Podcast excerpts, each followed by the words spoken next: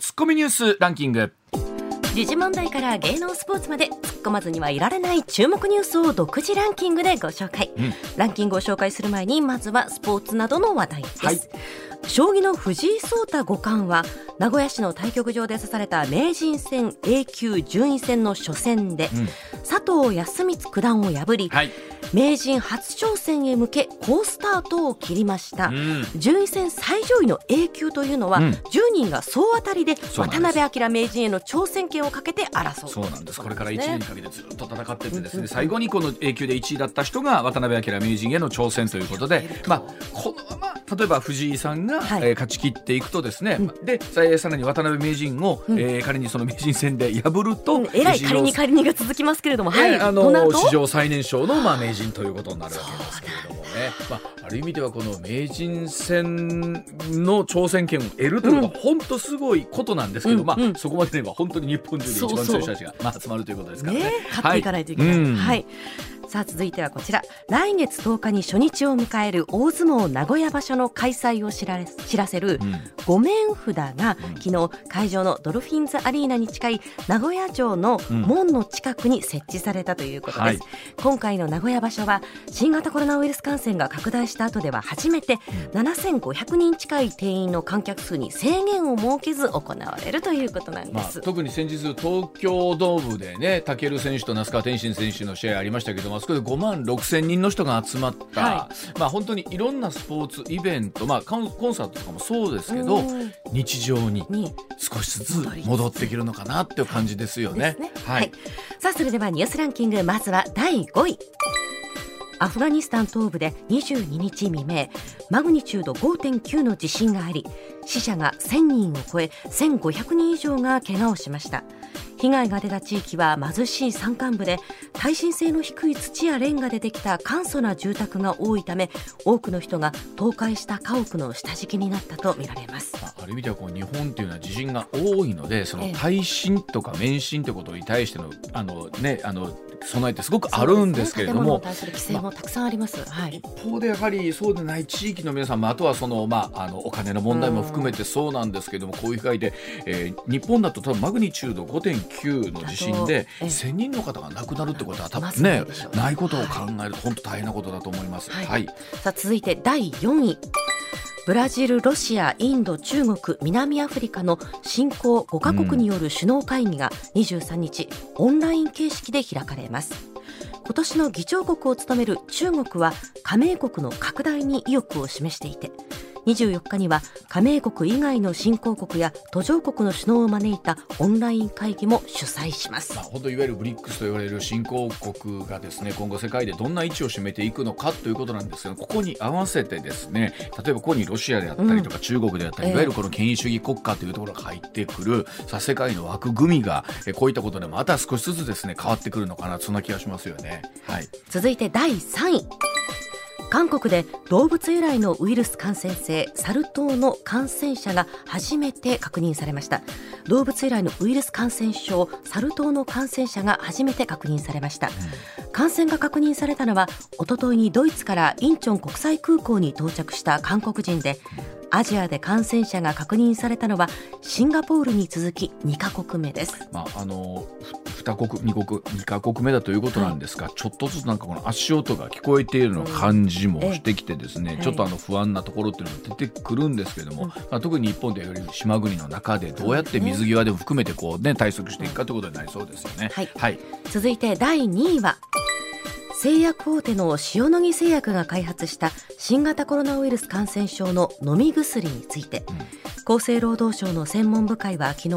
承認するかどうかの判断を持ち越し審議は継続することになりました先月新設された緊急承認制度を適用するかどうかが焦点でしたが賛否が割れて結論が出ませんでした。まあ、特にこの新型コロナウイルスのおが出てきてですねもう2年から3年というところになってくるんですけれども、もちろんその例えば薬であるとかそれからワクチンの開発世界中がこうしのぎを削って少しでも早くというところだったんですけれども、まあ、もちろんこう最終的にはこう体にどういう影響があるかっていうところを含めて我々気になるところですし、はい。あの早くできるに越したことはないんですけれどももちろん安全最優先みたいなところになってきますしね。ね。はい、では続いていきましょうか。はい、第1位は第26回参議院選挙は昨日公示され来月10日の投開票に向けて物価高や安全保障政策などを主な争点に18日間の選挙戦がスタートしました。ツッコミ。さあこの後お須田さんにですね今週は電話で、えーご出演ということになりますけれども、参院選の争点改めて振り返っていただきたいと思います、ではコマーシャルの後須田慎一郎さんの登場でございます、はいさあ時刻6時24分回りましたここからは須田慎一郎さんでございます須田さんおはようございますははい、おはようございます。い今週もよろしくお願いいたしますはい、お願いします。はい、まずはこちらからです。さあ、いよいよ参院選スタートです。各党の党首第一声から分かったことは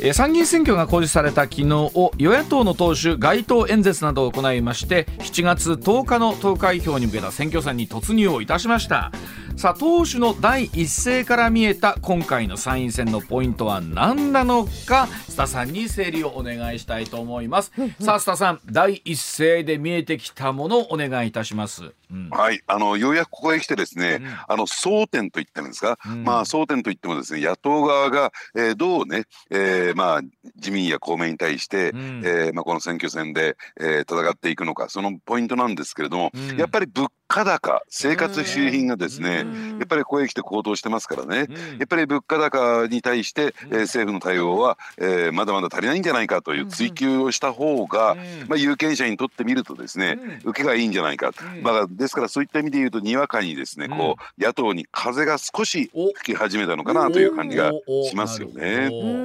まああのずっと須田さんとも話してましたけれども、まあ争点なきみたいなところってずっと言われてきていた中でというのはそこれまで岸田政権が特にこれといった大きなメッセージを出すことなくひたひたっと進んできた国会運営でしたもんねここまでがね。そうですね。うん。あのですからそれはあの何も争点がなかったわけじゃなくて、うん。えー与党サイドがあえて争点になるようなことははい。全部避けてきたっていうね、うん。えー安全運転に徹してきたとうん。いうところがあるんでしょうけれども、うん。うん。ただどうなんでしょうね。やっぱり、えーまあ、物価高騰であるとか、うん。あるいはそれに関連する円安対応であるとか、うん。えーこれに対する国民の不満がここへ来て急激にドッと出てきた、うん。でやっぱり6月中旬ぐらいからそれを受けてですね、うん。内閣支持率も下がってきたというですね、はい。うん。ちょっとその安全運転路線がですね、うんえー半目といったらですか逆に出てきたのかなっていう感じもしなくもないですよね。不思議なもんですねやっぱり、えー何もしなかったらしなかったという言い方もなんですけれども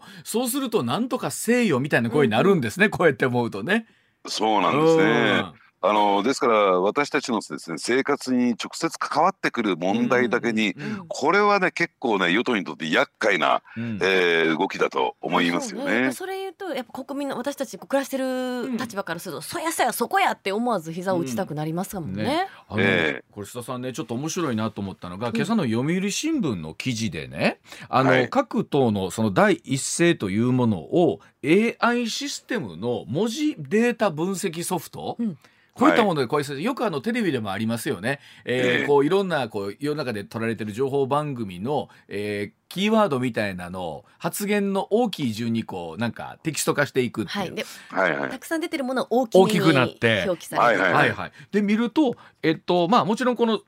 スタートした場所ってのはあるんですけれども岸田さんは福島ウクライナであの物価のお話ってのはちょっとちっちゃめなんですよ。うんうんうんうんえーでも、えーやっぱ泉代表立憲民主党は物価高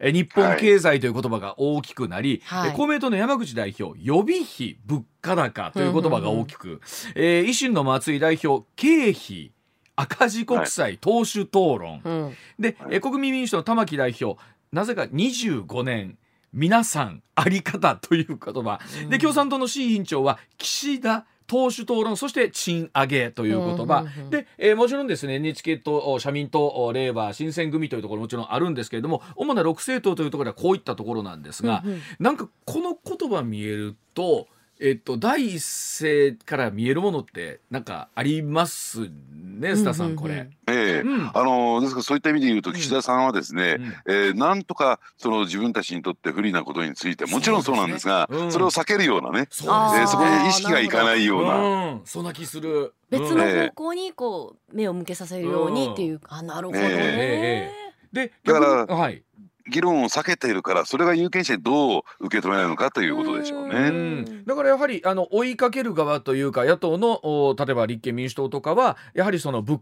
価みたいなところを前面に押し出してっていかにこの賃金とかに反映させるかみたいなところになるんですね、これね。えー、あのですからそういった意味で言うとね、うん、その第一声の中でねやっぱり泉健太代表が立憲民主党のね、うん、あの岸田インフレっていうですねパワーワードを使ってるんですよ。なるほどうん、分かりやすいですよねここはね。あの今の時代の選挙戦だなと思うのは何かこの分かりやすいフレーズを作って、うん、それをベースに展開していくっていうのはあるんでしょうね。たくさんいろんなこと言ってもなかなか伝わりにくいので、いかにこう論点絞っていくか。ええ。あのそういった意味で言うとさ、うん、キャッチーなそのパワーワードをね、繰り返すっていうことが、この選挙戦のですね、非常に消えた年金なんていうのがやっぱりかつてありますよね。そうですね。そういうキャッチーだとハッシュタグとかにもなりやすいでしょうし、うん、SNS でも拡散しやすいんでしょうね。うん、ねただ今回のねあの選挙ではもう一つ隠れテーマというのがあってなかなかこれが第一声で聞こえてこなかったっていうのがちょっと残念なところがありましてね、それは一体何かというとですね、やっぱり憲法改正安全保障問題なんですよ。でやはりですね、えー、改憲勢力というところが、うん、えー、今回ですね166議席を獲得すると、ねえー、そうするとですね、えー、参議院で、うん、えー、憲法発議に必要な3分の2の議席を獲得することができるんですね。はいはい。うん、で166というのは、えー、自民公明が現有勢力を維持してもですね、うん、届かないんですよ。はいはいそうですね。うん、でまあ改憲勢力っていうのはそこにプラスして、うん、えー、維新と国民というのがプラスになってきますから、ですからあのー、逆に言えばどうでしょうね、黄金の3年間ってよく言われるじゃないですか。すね。はい、えーあのですから今回の参議院選挙で勝利すれば与党がね、うん、え2025年の夏の参議院選挙で大型国政選挙の審判を受けないそういうですね、うん、選択肢が出てくるわけですから、うんね、この3年間でえー、憲法改正にぐっと進んでいく可能性も出てくるんですね。うん。うん、でですからそういったことを含めてやっぱり、えー、争点化しその是非をですね、うん、やっぱり国民が、えー、あるいは有権者がですね考えていく必要があるんだけれども、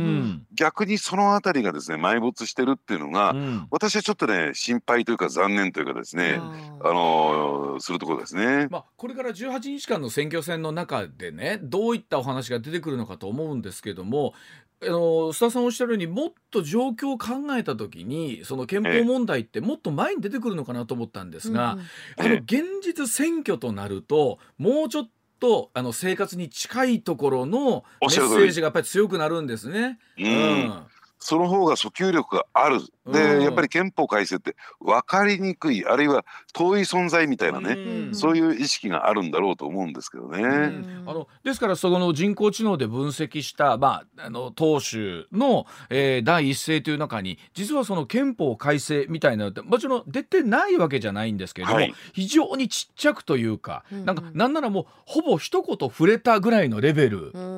みたいな感じで、えー、全面的に、えー、こここで戦っていこうと、まあ、第一声に関して言うと、うん、ではないってことが明らかになりましたもんね。そうですね、うん、でなおかつその問題に関して言うと、うん、やっぱり国論を二分してしまいかねないというね、うん、えー、リスクがあるのかなと。そうですね、えー、あの再度思うと須田さんね例えば憲法問題みたいなものっていうのはこう考えるといつの時代もねあのよこう変な言い方ですがよっぽど国がなんだかこう信仰の危機みたいなものにさらされない限りね、えー、大きな問題にやっぱりなりにくいんでしょうね。そうですね。ただ、うん、あのそういった意味で言うと戦後を考えてみたときにね、うん、そういう安全保障上のリスクっていうのは、うん、えー、私は一番今高まっているんではないかなと。思うんですよ、うんうん、ただ、えー、これ政治的思惑と言ったらいいんですか？あまりそれをですね強調しても前面に出してでもですね、自民党が出してきても公明党がそれについてこられるのかどうかというね。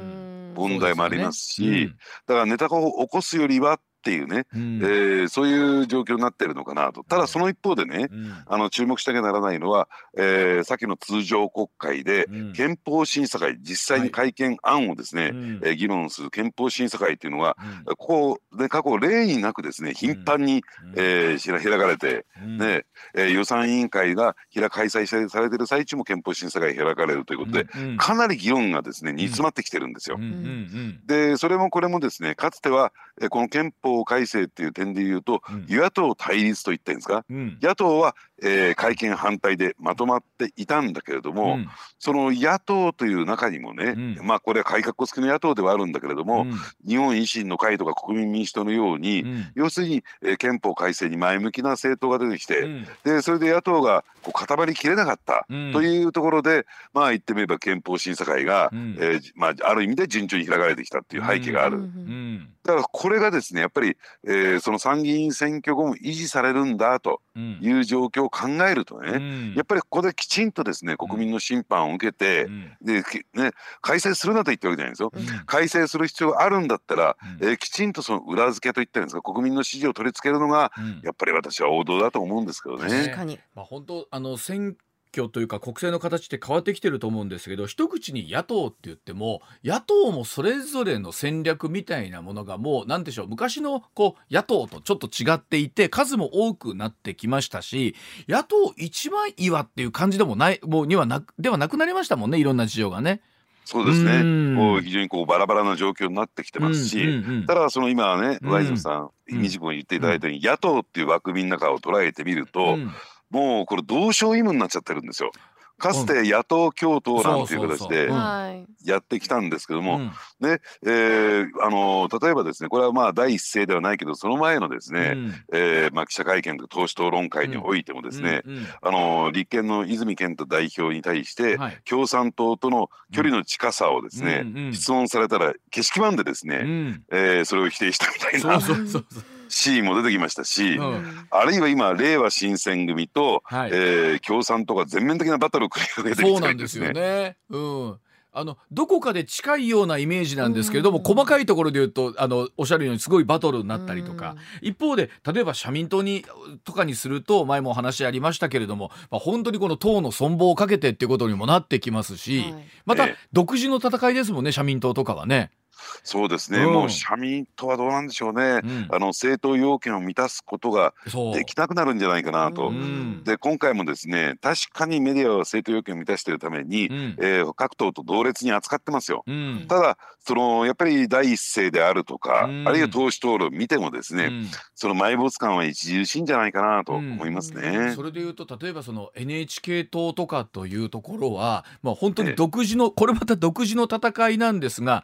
あのなんて言うんでしょういろんな注目のされ方はしてますよね議席どれぐらい取るんだろうみたいなことも含めてですけど。そうですね、うん、あのですからあの政党要件を満たすことだけが目的になりつつあるようなね。大ですね。えー、うん。まあ、いかにそれを満たすかというところで、やっぱりこう目立ったような発言をするんでしょうね。ねまあ、あのどうでしょう、まあ、あの選挙って須田さんはこれから取材いろいろ回られる中でね必ずほらそのわずかこの18日間の中でもいろんなこう波みたいなものってやっぱり生まれてくるんでしょ？そうですね、うん、あのですからそういった意味で言うとですね、うんうん、何をきっかけにこの潮目の変化が起こるのかというのが私のですね注目ポイントなんですが、うん、そういった意味で言うとね、うん。うん、今日冒頭申し上げたように、この物価高っていうところが、やはりですね、うん、えー、かなり深刻になってきて、えー、ね、あの先のですね通常国会で成立した2兆7000億円のね、はい、補正予算とても足りないぞと、焼け石にだぞということは、やっぱり有権者もにわかに感じてる。だからといってですね、今更ながらに自民党が岸田首相がですね何かの手を打てるわけじゃない。そうですよね、うんこの世論のですね受け止め方というか反応がどうこのね、うん、短い期間の中で影響してくるのか。これはちょっとね不運休を告げてきたなって私は思うんですよ。あそうですか、まあ、特にやっぱりいざこう選挙になって争点整理しましょうってなってくると我々有権者もさあ何で考えようかなってなった時にやっぱりこの今世の中の景気ってさっきもお話ありました一番の、ね、まあ、ポイントになってきて考えれば考えるほどやっぱり物価だなとか賃金だなとか考えれば考えるほどあの各なんていうの候補者もそこに合わせた発言も多くなってきますしね、世の中のこう民意みたいなのに比例してね。えー、うん、しかもそこへ持ってきて、うん、争点を明確化しなかったね、うん、安全運転路線の岸田さんに対して何もやらないじゃないかっていう批判がね。なりますね。ねそうか。まあ一方で、えー、今度はあの追いかける方は本当具体的な対案みたいなものだったりとか、政策みたいなものを今度はどう打ち出せるかですよね。そうですね。そうなんですよ。おっしゃる通りなんです。うん、そこなんですよ。うん、だからだからといってね批判は強まるけれども、うん、でも野党もですね具体的なその対案っていうのをね。あの打ち出してこなければ、うん、とてもじゃないけども有権者のですね、うん、支持を得ることはできないという状況になるんじゃないかなと思いますね。そうですよね。うん、まあでも本当にあの考えたらいろんなほあのなんでしょう選挙ってそれぞれ皆さんが思うところがあって。どこをベースに投票ね行動になるかっていうことなんですけどこれあの佐々さんどうですか？昔から盛り上がりのない参議院選挙って、まあ、あの特に今回は言われてるんですけれども、まあ、これからになると思いますけども盛り上がってくるのかどうなのか すごいざっくりとした質問ですけれども今回の参議院選挙須田さんはどうご覧になってますかいわゆる盛り上がりっていうところで見ると。私はね、うん、あのこれまで順風できた岸田首相が初の逆風に立たされて盛り上がってくると思いますよ。だからあの要するに野党がどう攻めるのか攻めきれるのかどうなのかね、うん、で加えて日本維新の会は比例区で立憲民主党の得票を上回ることができるのかどうなのかっていうところも含めて、相当これもしかすると盛り上がってくんじゃないかなと思いますね。まあそうですよね。あの本当に多くの人があのいろんな形しっかり投票行動に出るっていうことにどうつながっていくかですもんね。うん、ええ、合わせて昨日も少しお話ししましたけれどもやはりこの18歳19歳というところのね投票率っていうものがやっぱりどんどん関心薄くなってってるっていうのは本当にもったいないなというかむむしろ大人として申し訳ないなっていうところもあると思うので、ね、また若い人にもいかに政治に関心持ってもらうか。これも大きなことなんですけどね本当はね。そうですね。まあそういったあの組織がされてない無党発想っていうところがやっぱりあるわけなんですよ。でそれが要するに風を吹くことによって本来だったら既存性という流れでいったのが、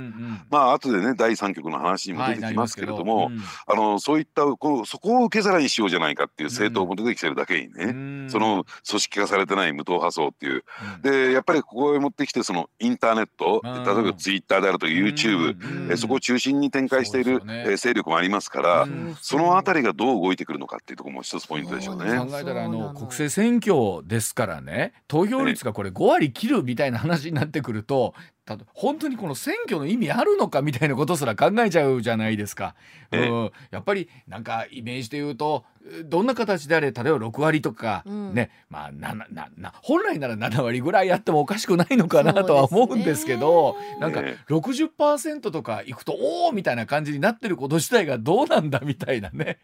感じもありますもんね。だからしっかりとしたそういった意味で言うと有権者のね、うん、えー、興味関心をあるいはそれに応えるような政策が打ち出せてないってことを、やっぱり各政党はあの考えてみるべきじゃないかなと思いますけどね。それでもあの日本という国ってやっぱよくできたものであのね、えー、それでも国は回っていくんですけれども、果たして、えー、まあこれ我々、えー、投票する有権者の方もそうですけれども、えー、しっかりと自分のメッセージをね、えー、投票行動にどう起こせるのかということになると思います。はい、はい、えー、では続いていきましょうこちらでございます。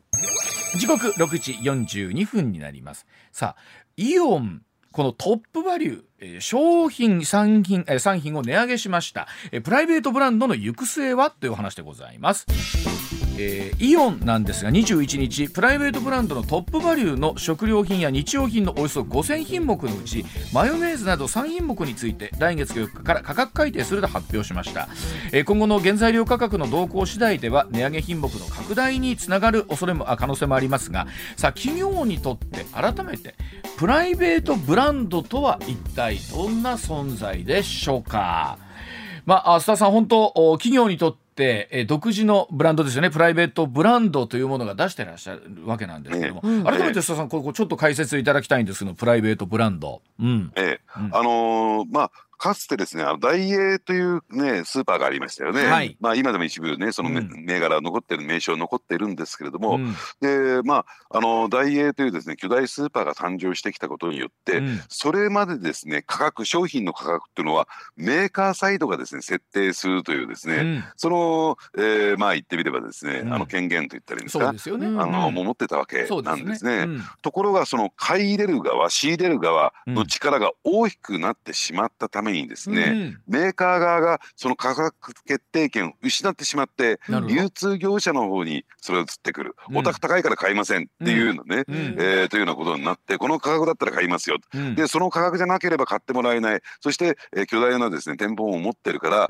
買ってもらえればそこそこ利益が上がっていく、じゃあそれで売りましょうということで、価格決定権がですねかつてのメーカーから流通業者に移ってきたっていうそういう歴史的経緯があるんですね。まあ1980年代ぐらいからですかね。そうですね。でそれを一歩進めたのがこのプライベートブランドなんですよ。うん、で1991年にバブルが崩壊して、うん、えー、需要がですね供給量を下回るようになった、はい、つまり、えー、各メーカーはですね生産力はまあ一定程度あるんだけども、うん、結果的に売れる商品の数がですねそれよりも少なくなってしまった、はい、そうすると何が起こるかというとですね、はい、有給設備難しいことで言うとね、うんうん、つまり工場の使っていない生産ラインが出てきてしまうんですよ。はいうん、でそうするとそれもったいないから、うん、そこで作ったものについては我々が全量買い入れしますから、うん、うちのブランドでね、例えばイオンだったらイオンダイエーだったらダイエー、ヨーカドだったらヨーカドのブランドで商品作ってくれませんか、というふうなことを持ちかけたんですね、そもそも言うと。はい。うん、でその代わり全量買い取りするがゆえに、うん、えー、まあ、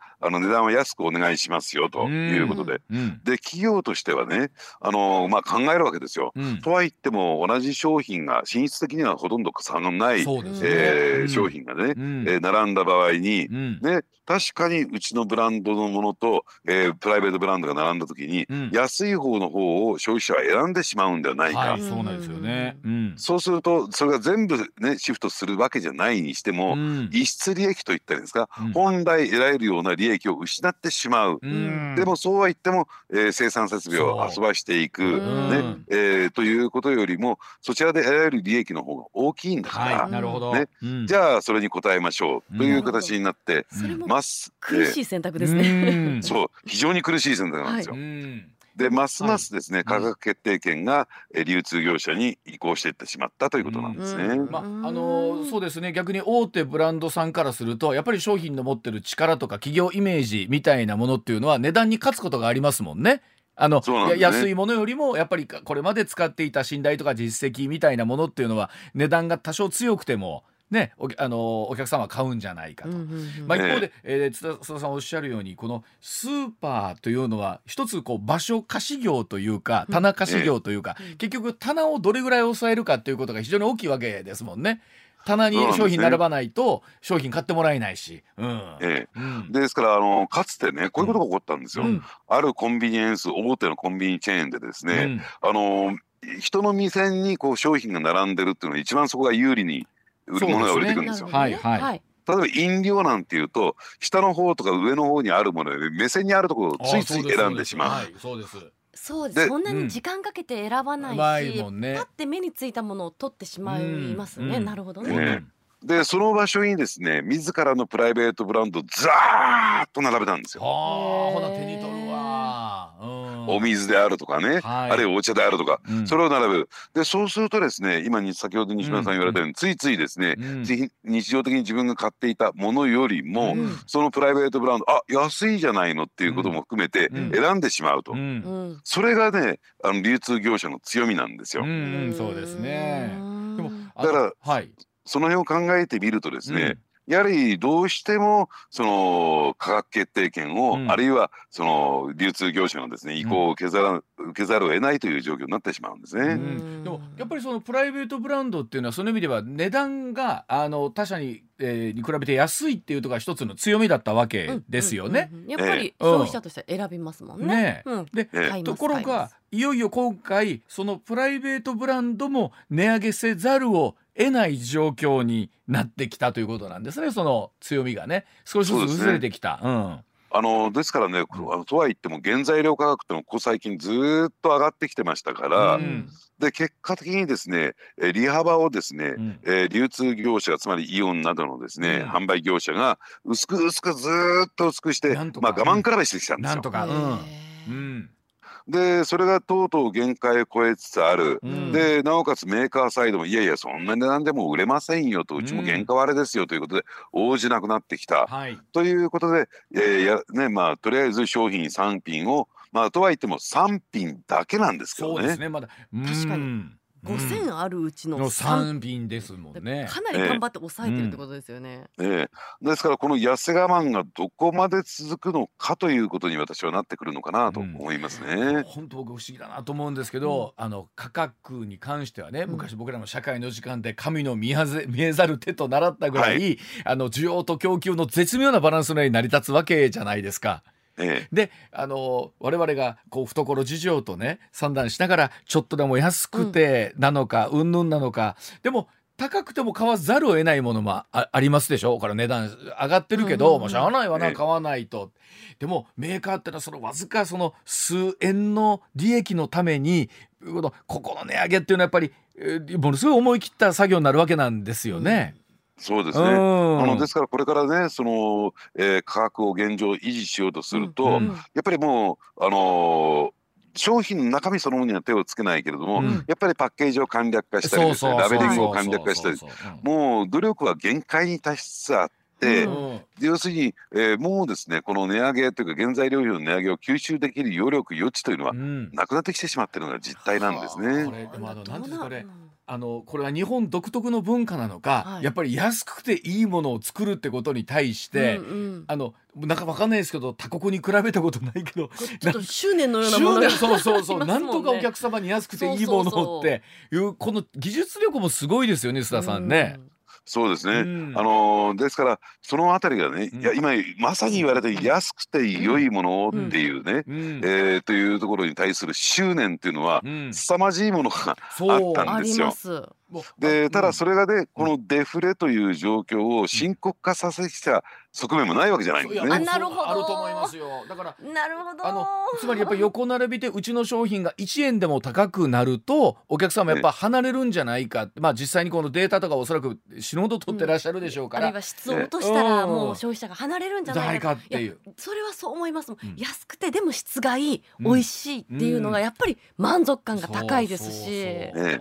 助かりますもんね。えー、だからそういった意味で言うとね、うんうん、あのその商品の価値に見合った適切な価格っていうのがあるはずなんですよ。そうですよね。手間とかね物流とか考えたらねなんでこれがこの値段で並んでんやろって思うんだけどでもほなじゃあの値段高くしたらどうすんねん言うたらお客さんが途端に離れていくっていうこのなんでしょうねこの悪い意味での横並び方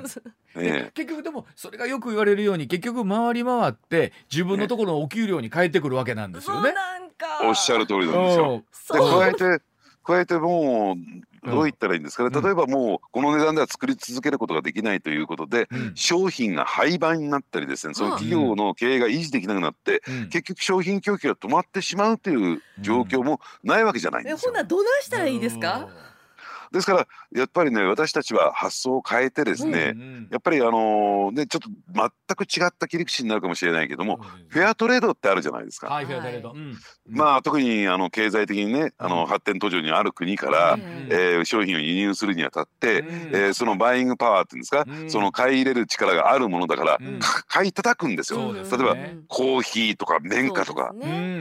で結果的にそのその国で働いてる人たちは貧しいままずっととどまってしまう。そうじゃなくて、えー、きちんと適正な価格で買い取ろうじゃないかっていうね、えー、運動が起こってきた、そういったですね発想っていうのは今後必要になってくるんじゃないかなと思いますね。対海外じゃなくて国内に対してもっていうことですか？えあの不思議ですよね。あの僕らもねこう放送も含めてそうなんですけどあのおかしいですね。こんな安くて考えたらこの値で出てることって不思議ですよねって言いつつ棚並んでるみたいなやっぱり安いの買うっていうね。そうなんですよ フェアトレードの精神分かる分かると思うんだけどほなほな高いの買うんかいって言ったらいやいや元手がってなって結局これどっちが先かになります、ね、この消費行動があるからメーカーさんもやっぱり値段上げられないということになるしだから今、えー、おそらく各政党の皆さんが言ってるのはそれをちゃんと価格が転嫁できるようにする、これはだから須田さん政策になってくるんですかやっぱり？そうですね。あのですからそういった意味で言うとですね、やっぱり賃金もの低く抑えられている、さっき少し出てきたようにね。で結果的にそこを抑えないと、うん、えー、価格も高くなってしまう。でもそこをねちゃんと適正な賃金を払わないと、購買力が起こってこないから。それ以上ね家計のエンゲル係数上げるわけにはいかんって多分みんなが思ってる。なんでしょうね。やっぱりあの我々のほらこの東京オリンピックがねあの2021年開催された時に海外の方が驚いてたじゃないですか、うん、日本のコンビニエンスストアの質はすごいとか。ご飯がこんなに安くて美味しく食べられるなんて。って。言っててなんかそれって実はすごい褒め言葉なんですけれども世界から見たらすごい不思議な現象なんですよね。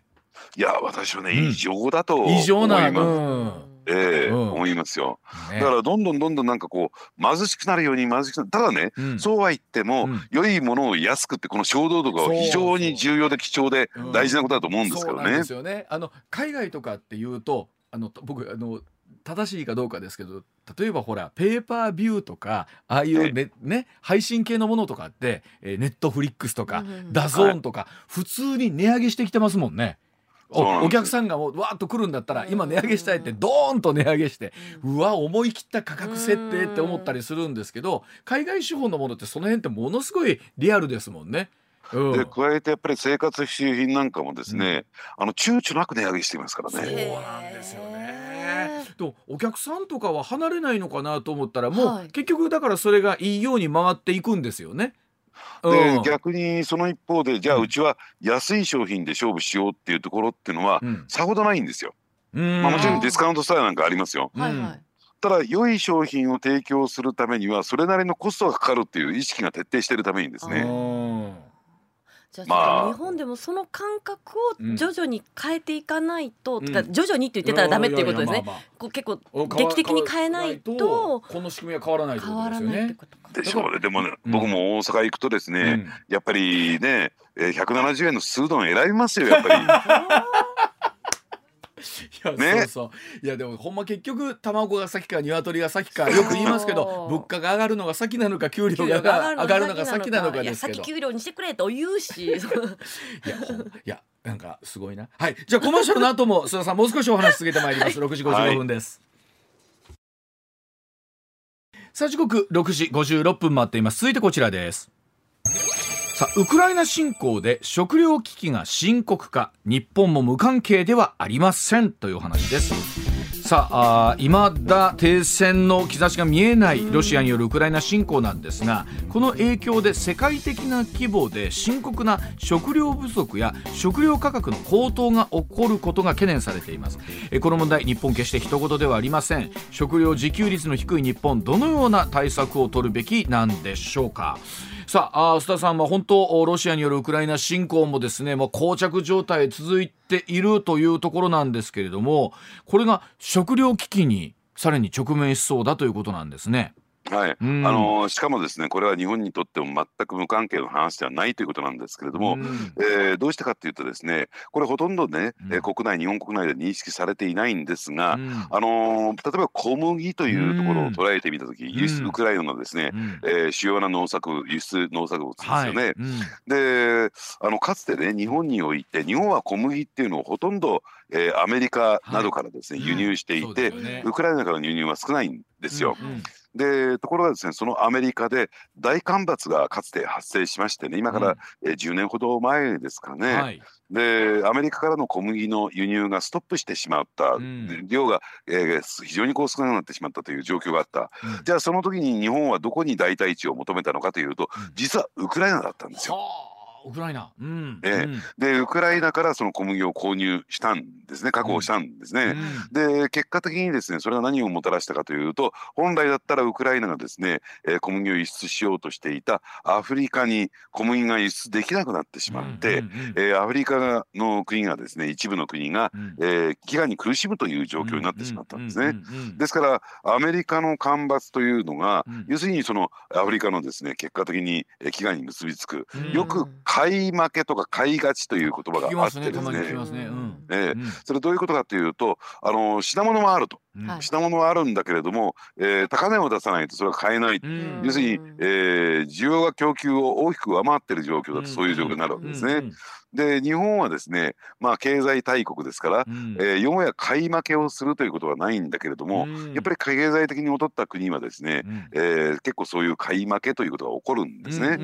ん、ただ日本もですねいつまでもさっきのね、あの価格の問題じゃないけれども、はいはい、物価上昇の話じゃないけれども、いつまでもですね買い買い,、えー、買いがちを続けることが果たしてできるのかどうなのか。今そんな状況じゃないかもしれないですよねこれ、うん。ね、ですから、あのー、この問題というのがやっぱりウクライナのですね、うん、えー、まあ、小麦輸出が困難になってくるとですね、うん、場合によっては日本にも影響を与えるし、うん、でもう一つはですねその先ほどアメリカの干ばつというふうに申し上げましたけども、世界的にはですねその水不足というのに苦しんでるんですよ。はい、じゃあ須田さんあの7時の時報の後もう少しお話聞いてまいります。はい、一旦7時でございます。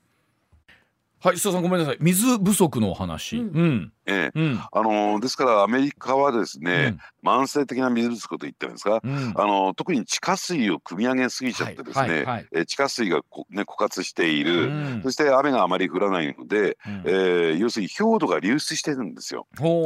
でですからそういった意味で言うと農作に適してる地、高地が、うん、えー、どんどん失われてきてるっていう状況がありましてね、はいはい、ただ、えー、それに対処するために遺伝子を組み換えましてね。なるほど。要するにそういった荒れ地でもできるようなトウモロコシとか小麦とかっていうの開発は進んでるんですが、それがますますですね、逆に農地を荒廃させるっていう、えー、ね、方向に進んでってしまってる。だからそういった点で言うとですね、うん、安定的に今後、えー、小麦をですねアメリカが買い続けることが果たしてできるのかどうなのかっていうところもなかなかですね難しい。でその代替として、うん、あのー、ねブラジルなどの、うん、えー、代替地が出てきてるんですが、これがまたアマゾンのね段階段開発につながっていってしまって、うん、えー、温暖化問題に結びついていくというですね負のスパイラルに陥っちゃってるんですよ。いやでも今回、あの改めてですけどあのウクライナの地図がね、はい、あ国旗がねえっ、とブルーは空を表していて、ええ、黄色は小麦を表してるっていう話を聞いた時にあなるほどと思いながら聞いてたんですけれどもそのウクライナはその小麦がですね今国家を抑えられてることによってうまく輸出できないとなっていて、うんうん、えー、なんならそれ泣く泣く処分しなきゃいけないみたいな状況にもなってるとかあのこれ本当いろんなものが改めてこの須田さん影響してるんですよねこの侵攻によって。、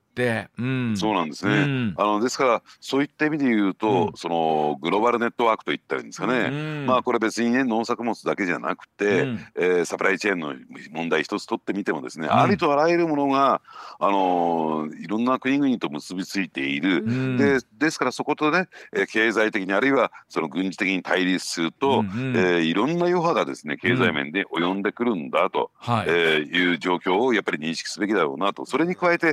っぱりえー、そのかこれまでね、うん、えー、安定的にそのものを商品を供給していた国もですね、うん、先ほどのね干ばつじゃないけれども、うん、大きな変化が起こってきてるっていうこともやっぱり考えておくべきじゃないかなと思いますね。あのまあこれから本当例えばその食料あの自給率がね日本やっぱり低いって言われ続けてる中で海外にどうしても依存しなきゃいけないんですけれども、この世界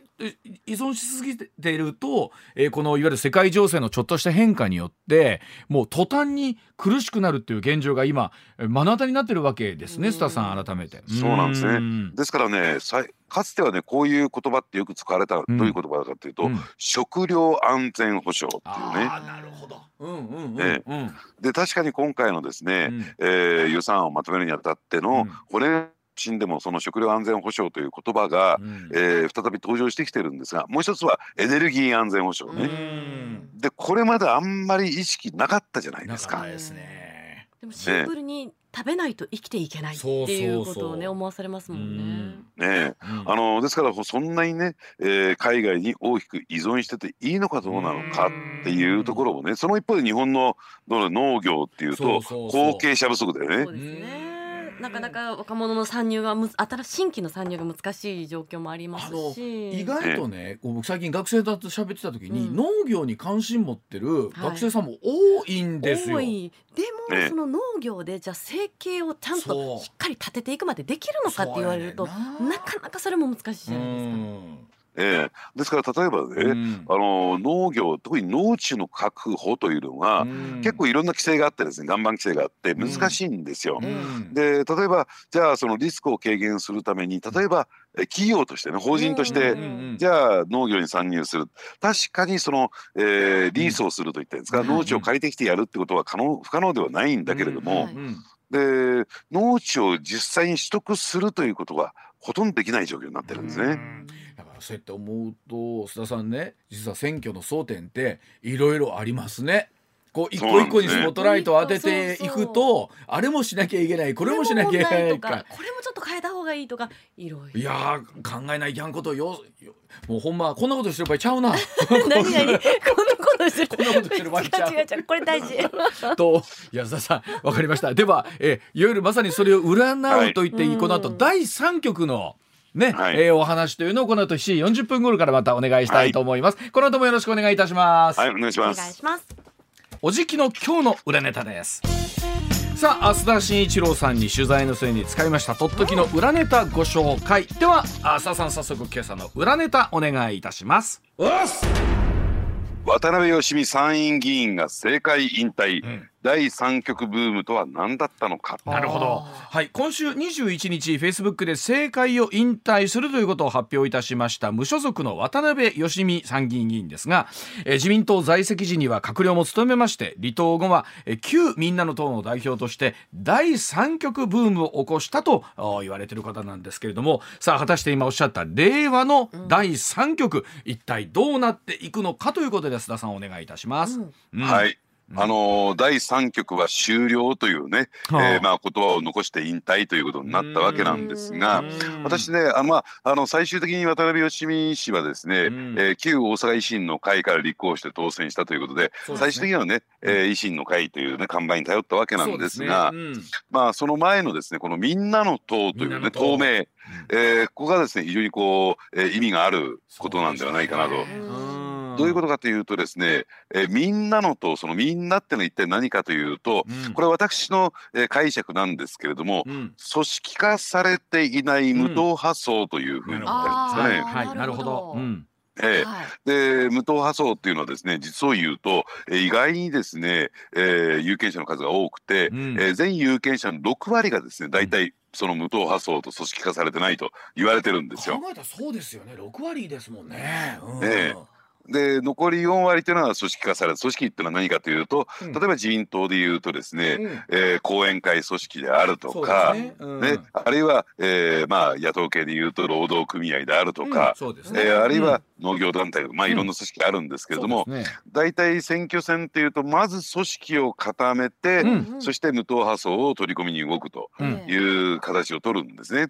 でまあ、えー、この無党派層をどう取り込んでくるのかというのが、うん、えー、これまでずっと、えー、各政党ね考えてきたあるいはチャレンジしてきたところなんですね。はい。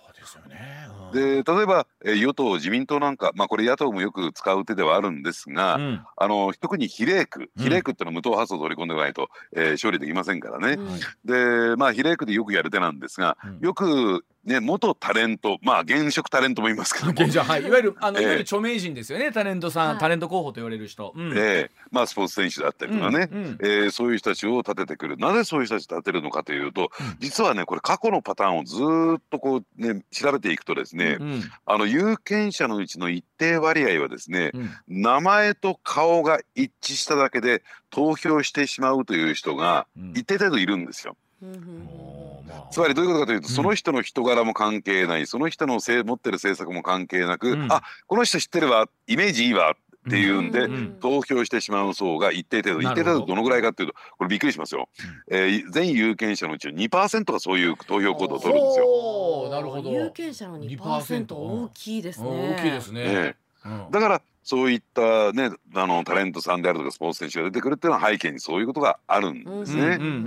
でただまあそそこっじゃなくて違うアプローチのある取り方があるんじゃないのかっていうことで、うん、まあ、渡辺さんがですね、うん、みんなの党という党名を出してですね、うん、えー、組織に頼らずにまあ言ってみれば改革ということを前面に押し立てて、はい、で、えー、要するに無党派層の人たちあなた方が生活が苦しいのも、ねえー、こういったね規制ががんじがらめであるからですよ、ある意味でどうなんでしょうね。あの今のですね維新の会とシンクロするところが私はあるんじゃないのかなと。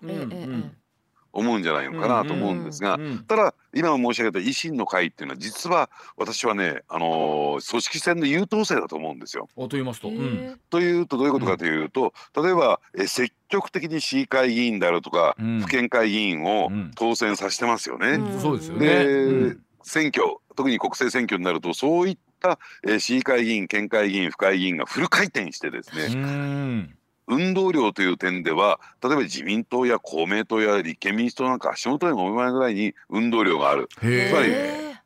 組織戦のプロなんですよあそこは。へえ。それでもどうなんですか？無党派は無党派になるんですか？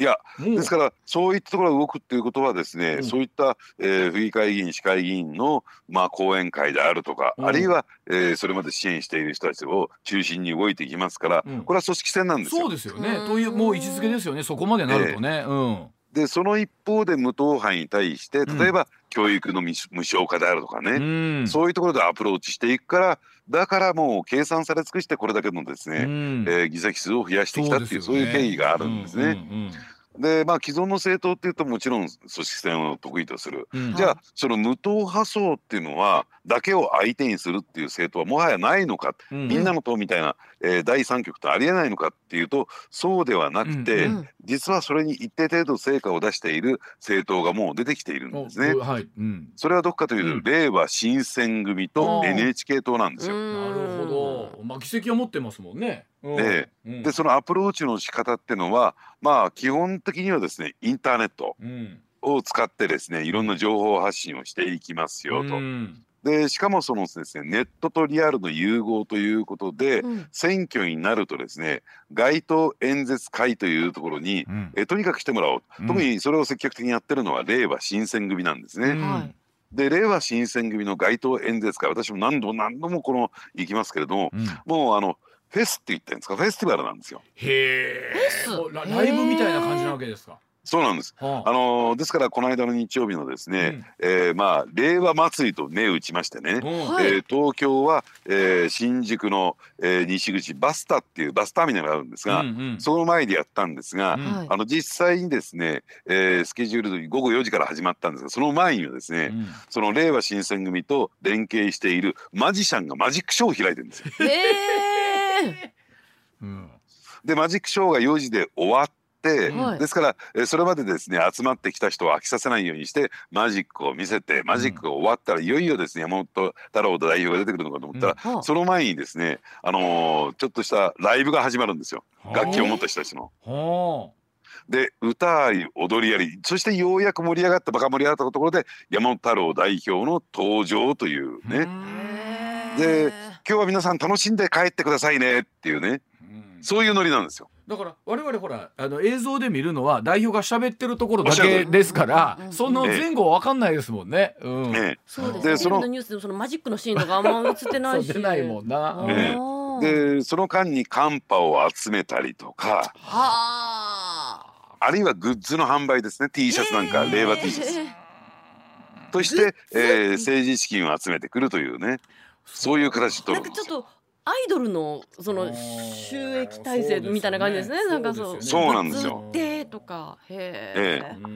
で NHK ともですねこれはもうもともと立花投手というのは、うん、えー、YouTuber ですからね。そうですよね。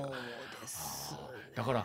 うん。だからそういう YouTube というのを中心にやってきた。うん。そういったですね組織化されてない組織化されてない無党派層を取り込むというモデルにおいては、うん、一定程度の成果を出した、うん、それをじーっと見ていてでそれをですね踏襲しているというかですねそのやり方をさらに進化させた実は新興勢力がまた出てきたんですよ。と言います。うそれは何かというと参政党という政党が出てきました、ね、あのポスターでは見かけますよね。うん、ね今回各選挙区すべてに出てますもんね。はい、うん。えー、で加えてですね、えー、まあ主要駅のターミナルとかですね、うん。うん、あるいは県庁所在地で、うん、まあ言ってみれば街頭演説会を開くとですね、うんうん、軽く1,000人2,000人集めちゃうんですよ。あのなんていうんですかだからそのネットとかを含めた、あのなんていうんですか支持者の人とか多いってことなんでしょうね。し、まあ、支持者というか、うん、そうですね。うん。えー、で5月にはですね、うん、えー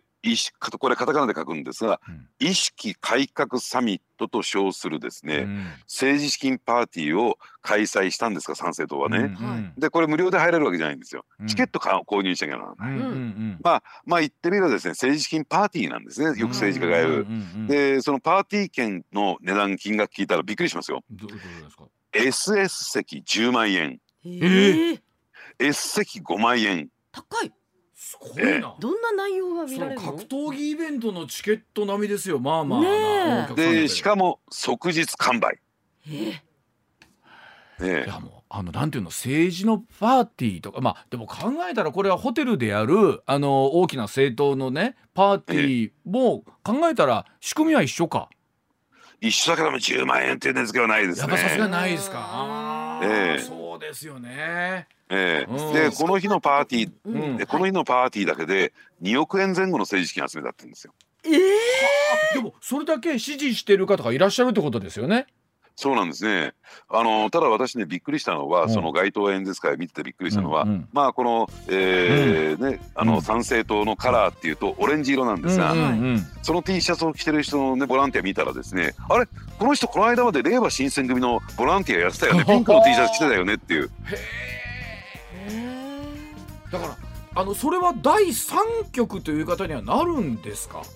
そういった意味で言うとですね、そういう組織化されてない、えー、無党派層で熱狂的なそういったことをですね、うん、つまり既存政党に投票したくないっていう人たちが一定程度の割合いるってことですね。いやでもそれでお話聞いてるとなんだろう選挙のあり方っていうのがまたその部分ではあの変わってきてますよね。大きく変わってきてますね。すごい。面白い。いや今日はなかなか興味深いお話を聞かせていただきました。さあ、さあまたまた来週もよろしくお願いいたします。はい、はい、どうもありがとうございました。ありがとうございました。